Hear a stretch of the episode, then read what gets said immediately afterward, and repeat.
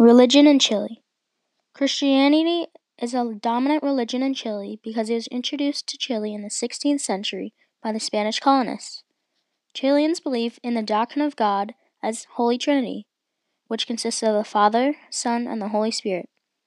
The Catholic Church played a big role opposing Pinochet's regime by establishing an Office of Defense for Human Rights.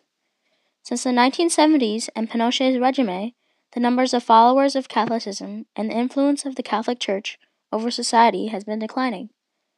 Protestantism is increasing in Chile today, and it was said to be introduced to Chile in the 19th century by German Lutheran immigrants.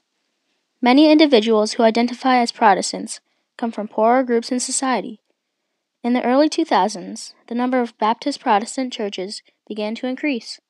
This means that there are people from higher social classes and levels of education becoming Protestant.